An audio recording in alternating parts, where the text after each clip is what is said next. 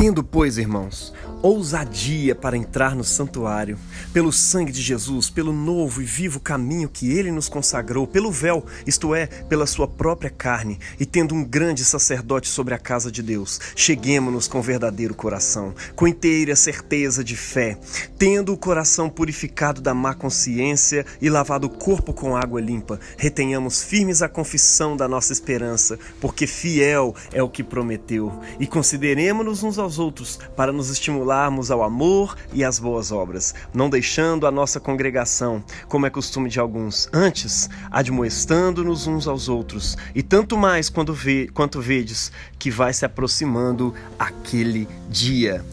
Palavra do Senhor, demos graças a Deus. Meu irmão, minha irmã, muito bom dia, boa tarde, boa noite. Hoje é quinta-feira da terceira semana do tempo comum e hoje nós vamos para aspectos práticos. Hoje o livro de Hebreus e o Evangelho de Marcos nos convocam a agir em vista de toda aquela teologia que a gente aprendeu a respeito do novo sumo sacerdócio que nós temos na casa de Deus e a criação da igreja de Cristo. No evangelho de hoje, as sementes que caíram na terra boa devem frutificar a 30, 60 e a 100 por um. Se não frutificam, elas não estão cumprindo a função para a qual foram chamados. Estão sendo como uma lâmpada colocada debaixo de uma cama ou colocada debaixo de um cesto. É por isso que Jesus usa essa figura da candeia no evangelho do lecionário de hoje. Não há nada oculto nesse sentido que não venha a ser revelado. Os filhos da justiça precisam se manifestar ao mundo.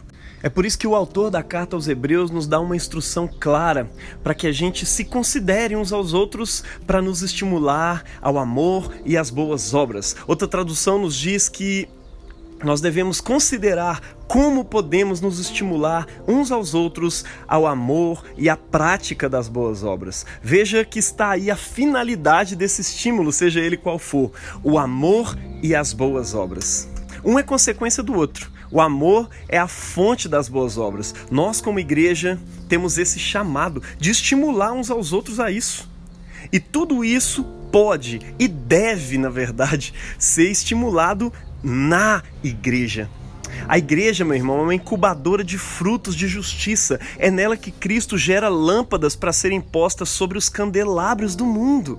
É por isso que o autor de Hebreus ele está tão preocupado com o costume de algumas pessoas que estavam deixando de congregar, estavam abandonando essa prática de reunir com toda a igreja para poder cultuar a Deus, para ter comunhão com seus irmãos. Apesar de todos os motivos que normalmente as pessoas apresentam para se ser cristão fora da igreja, é exatamente ali, meu irmão, que nós podemos amadurecer. É ali que a gente aprende a perseverança, a submissão, diversas outras habilidades necessárias para que a nossa luz brilhe fortemente no mundo, não sendo ofuscadas pelo pecado.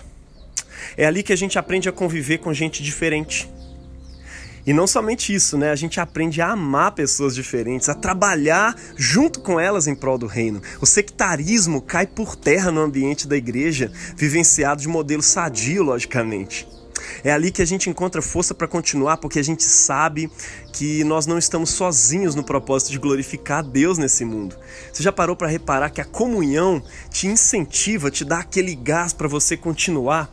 Muitas vezes até para você continuar crendo mesmo. Quantas vezes na minha vida eu recluso ali no meio das atividades da universidade, cheio de coisas para fazer, de repente vendo a minha fé em crise, e às vezes isso perdurava por dias, porque eu estava deixando de ir na igreja, ou faltando de cultos, ou às vezes participando sem ter comunhão nenhuma com os irmãos. Infelizmente, muita gente frequenta a igreja, mas não está na igreja de fato, isso é uma triste realidade, mas cara, quantas vezes, de repente, depois de um tempo de crise, eu me encontrava com irmãos para falar a respeito da fé e aquilo reativava, reavivava a fé de Cristo no meu coração. De repente, todas as crises que eu tinha se tornavam tão pequenas e eu ficava assim, gente, como é que uma poeirinha dessa tão minúscula estava me assombrando tanto? E a resposta de Deus para isso continua sendo hoje comunhão com os irmãos igreja. Enfim, meu irmão, o lecionário de hoje, as leituras de hoje, nos impulsionam, nos admoestam a não abandonar a igreja, não abandonar o ato de se congregar, como é costume de alguns, até hoje no século XXI. E você, cara, o que, que você vai fazer aí em vista dessa mensagem? A igreja é você, de fato. Né? Muita gente gosta de falar, ah, eu que sou a igreja, né? Sim, você é a igreja. E essa admoestação é para a igreja. Então, o que, que você vai fazer para obedecer essa palavra e começar aí a incentivar os seus irmãos à prática do amor e das boas obras, ao invés de ficar criticando a igreja porque lá está faltando amor, porque lá está faltando boas obras? O que, que você vai fazer? Não se esqueça, o novo e vivo caminho para Deus, aberto por Ele mesmo para você, não tem simplesmente o objetivo de que você esteja lá diante de Deus com a sua mãozinha levantada, mas também que você se manifeste ao mundo em nome de Cristo. Ele plantou a boa semente em você para você frutificar 30, 60 e a 100 por um. Ele te constituiu luz para as nações. E muita gente confunde isso, né? Ah, se me constituiu luz, então é para mim brilhar, eu preciso aparecer mesmo. Olha, meu irmão, vou te dizer um negócio, é mesmo, é para você brilhar. Mas sabe qual é o melhor lugar, o melhor candelabro onde você pode brilhar com a sua luz, sem se orgulhar e assim perder essa luz? É no mesmo lugar onde Cristo brilhou, trazendo salvação a todos os povos na cruz. É por isso que o apóstolo Paulo diz lá em Gálatas 2:20, né? Já estou crucificado com Cristo, e agora vivo não mais eu, mas Cristo vive em mim. E este viver que agora tenho na carne, eu vivo ele unicamente pela fé no Filho de Deus, que me amou e a si mesmo se entregou por mim. É isso que expressa aí nesse texto a teologia do batismo, inclusive. O batismo é isso, né? Se revestir de Cristo.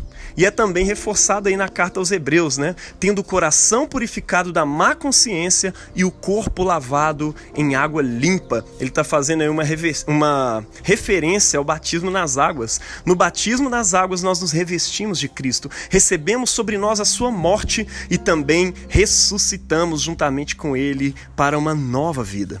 Foi Jesus quem disse que importava que o filho do homem fosse levantado, como a serpente havia sido levantada por Moisés Moisés lá no deserto. Você lembra quando as serpentes picaram o povo e estava todo mundo morrendo? E aí Moisés faz uma serpente de bronze, orientado ali por Deus, e todos os que olhavam para ela eram salvos, eram curados. E Jesus falou: Olha, assim como aquela serpente foi levantada, importa que o filho do homem também seja levantado, para que todo aquele que nele creia não pereça, mas tenha vida eterna. Olha só, meu irmão, nós somos filhos da cruz. E assim como nosso Senhor morreu numa cruz, brilhou numa cruz com a salvação, irradiou os raios de luz da salvação sobre toda a terra, eu e você também brilhamos em nome de Cristo somente em cima da cruz.